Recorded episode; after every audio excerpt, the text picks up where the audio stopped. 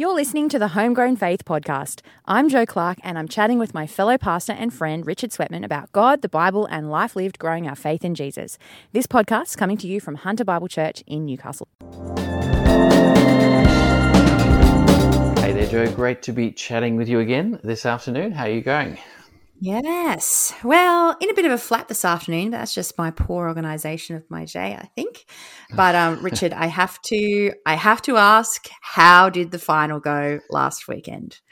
Yes, well, uh, listeners would have remembered from last week, I shared that uh, the team was heading into the grand final of the uh, under 15 18 uh, Division 2 um, cricket game. And uh, the results are that we lost the final, Jo. Yes, we fell about 23 runs short.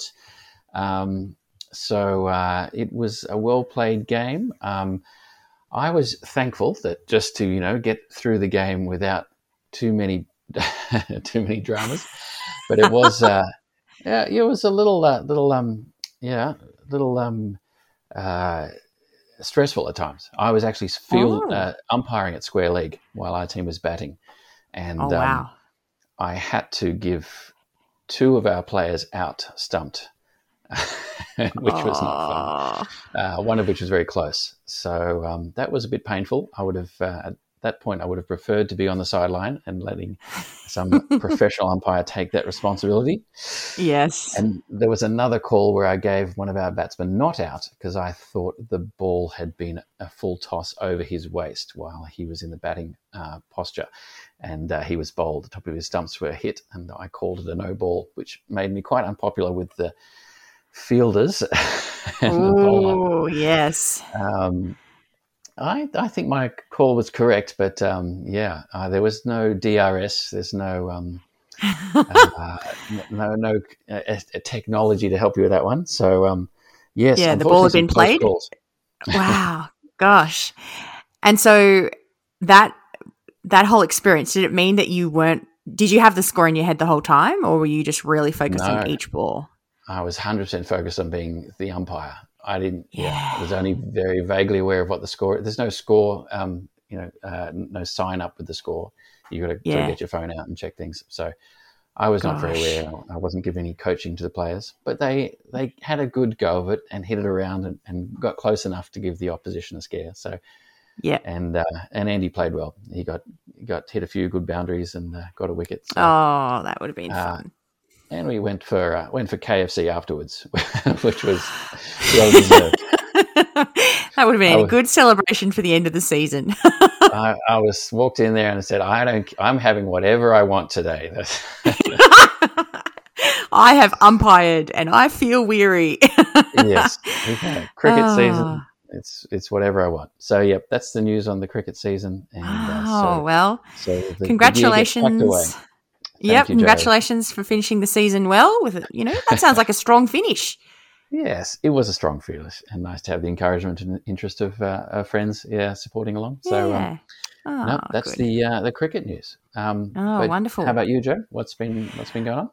Well, I just have to tell you, um, I've already talked about this book with you, but I just want to tell you mm. more about it because I just am mm. loving it. Um, so, people who've chatted to me about reading in the last couple of years will know that I love the Thursday Murder Club series, written mm. by a guy called Richard Osman, who apparently is famous for being on TV and has transitioned to to writing. Okay. And th- there are three books in the series. The first is the Thursday Murder Club. Um, and then the second is the man who died twice, and the third is third is the bullet that missed. And each is set in the same place. It's a series that works builds on each other, and mm. it's essentially um, the the key idea of it is it's it's quite a light-hearted, warm read with moments of depth, and the whole idea is you've got four main characters. Elizabeth, who used to be an MI5 or MI6, who knows, but it's all very mysterious and fun. Um, mm-hmm then you've got Ibrahim, who was a uh, psych- psychotherapist or a psychiatrist.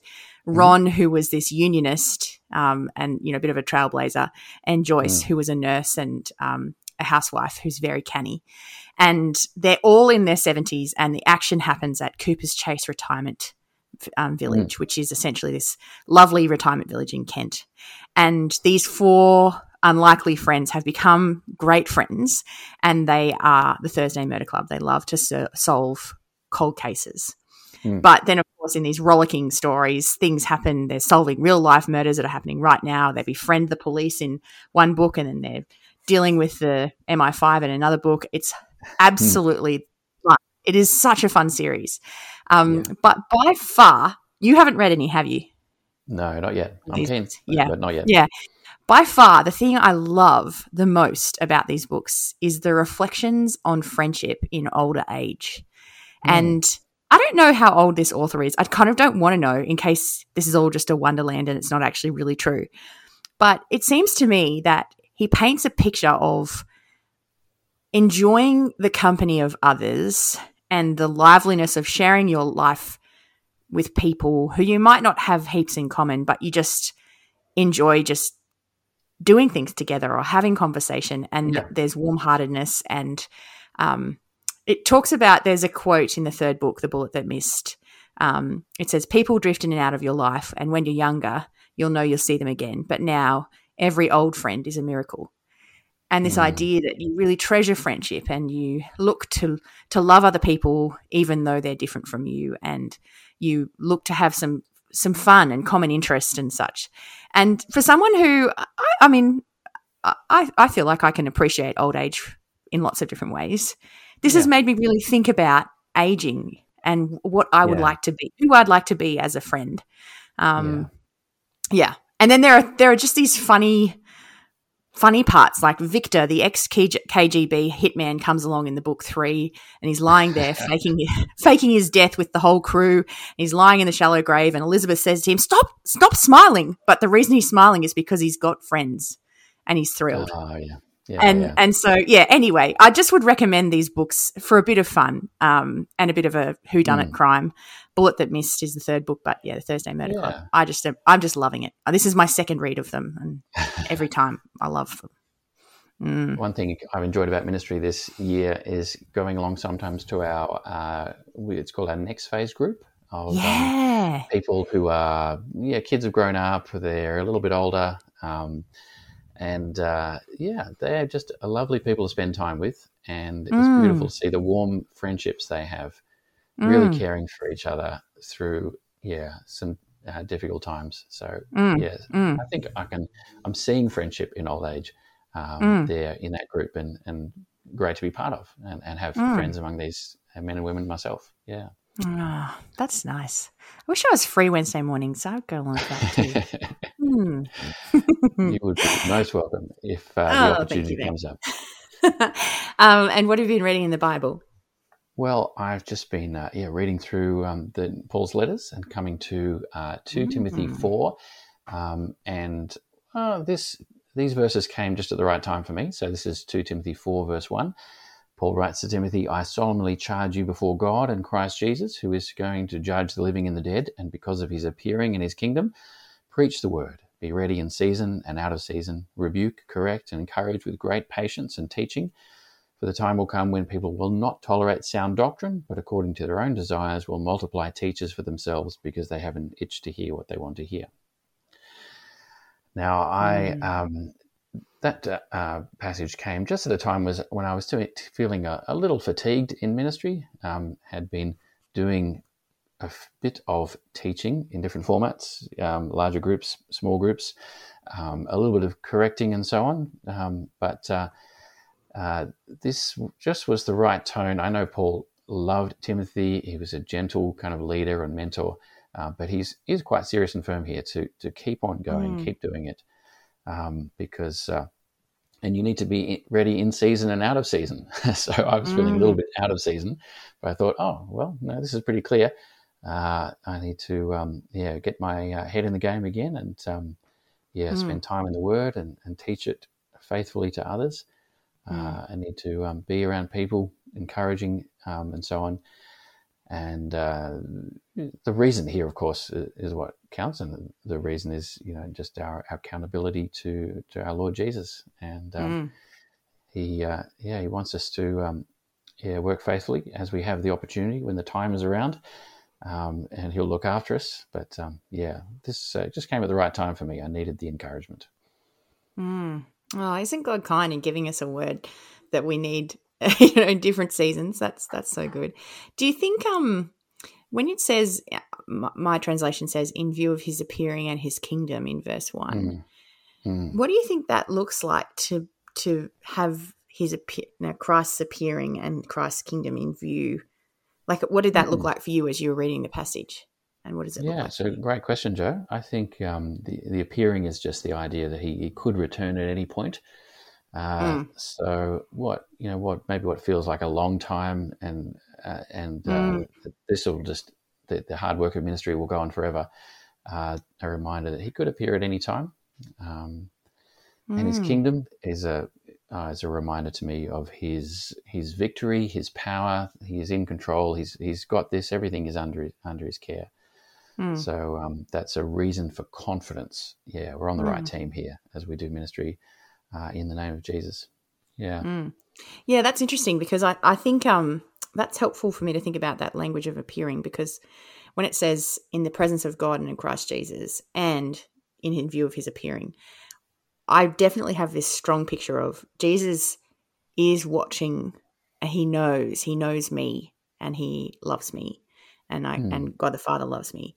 But also he physically will return and that Yeah. will usher in the, you know the the um consummation of the, the the kingdom of heaven like the kingdom of god and so like it's begun in his death and resurrection but i'm waiting for it to happen there's this now but not Yeah. yet the classic now but not yet and so it's quite vivid imagery before we even get to the charge and Yeah.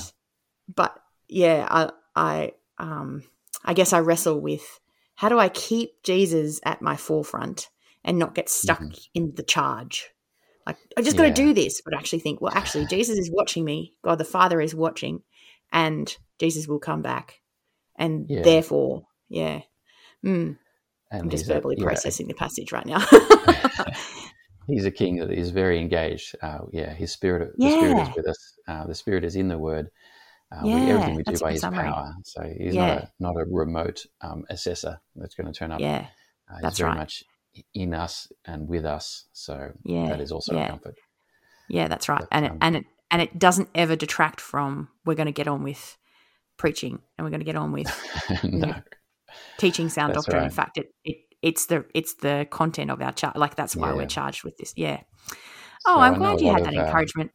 That's good. Yeah, no, and I know a lot of our listeners are, are um, persevering in their ministries themselves, whether that's Mm. small group, small group leading or kids ministry or um, yeah, meeting lots and lots of new people and, and helping them. Mm. So um, yeah, I, I would love to encourage our listeners in that um, in, in what they're doing as well.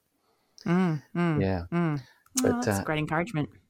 Jo, you've been uh, doing some reading as well. Yeah, what what have you been looking into? Yes. Well, I was thinking about the concept of sustainable sacrifice this week because I Mhm. find I return to it as an idea often. And I thought, where did I get that idea? I, I know I talked to my mentor about it, Leslie, but where did it actually come from? Come from? And then I realized it comes Yeah. from one of my favorite books, which is Zeal Without Burnout by Christopher Ash, which Yeah. you know we both have read and love.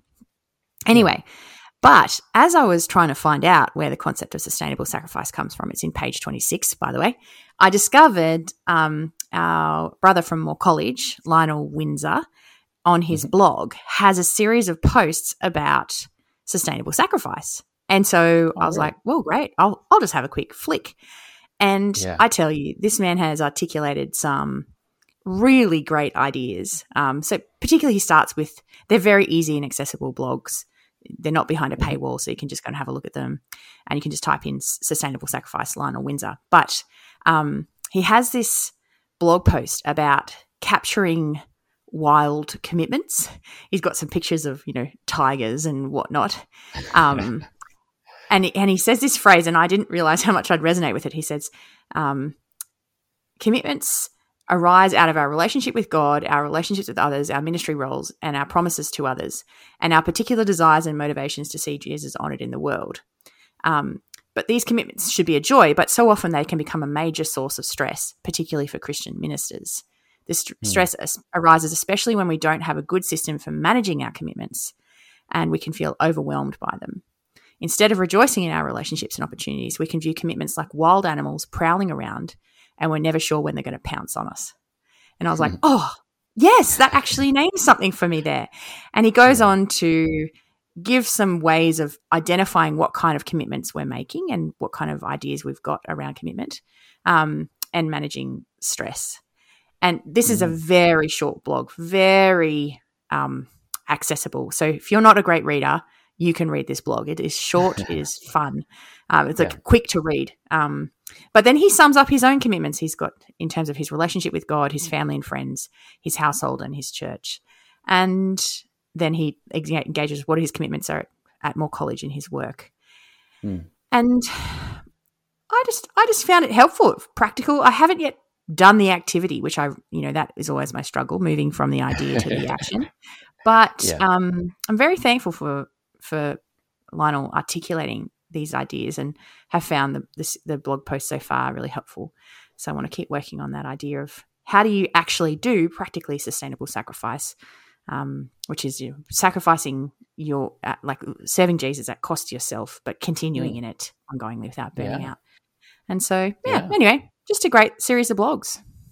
Oh, fantastic. I'm interested. Thanks, Lionel, for writing. And uh, yeah, on a topic that's going to be um, uh, very, um, that I can resonate with as well. That you know, I can't get that image of a tiger prowling around now. Uh, very vivid. Uh, so yeah. Yeah. sort I mean, he starts with a, a quick summary of Zeal Without Burnout's main chapters. And Mm. I think that's the gold as well, because he's drawing your attention to there's a book here to, to think about what it actually looks Yeah, like to be sustainable Yeah. and sacrificial at the same time. So if you haven't st- ever started on the topic, you could start in the blogs, but also the book Zeal Without Burnout is a great is a great read, and it- it's Yeah. often it makes me think more about God than me, which I always Yeah. appreciate. Hmm. Fantastic. well, we better wrap it up there, Jo. Uh, It has Yes. been um, great talking. Uh, yes, cricket debriefing about that one, and uh, love love that you're enjoying reading some fiction. That's very refreshing. Yeah, That's- it's been fun. It's hobbies are been great fun. for uh, sustainability. Yeah. One Timothy four, the challenge, and uh, some encouragement there Yeah. on sustainable sacrifice. Yeah. And But, and um, Richard, we um are going to reach Australia conference this We year, are. and we we agreed that we should invite people to come and talk to us at the conference. That's so right. um, some people will know, but um, others won't. Reach Australia is an organisation looking to see um, thousands of healthy evangelistic multiplying churches across Australia. So church planting and lots of leader training and coaching um, in churches. They've got a conference happening in May, 8th to the 11th of May. And we're going to be presenting around the idea of how does being deep in the Word of God um, strengthen a church in its community. And so, if you are interested in coming along, feel free to come along. Otherwise, we, even if you don't come to our seminar, we would love to meet you. Come and say hello. so, All right. yeah, that'd be great. Well, fantastic chatting. Uh, have a great Mm. week, Jo, and I'll talk to you again next And time. you.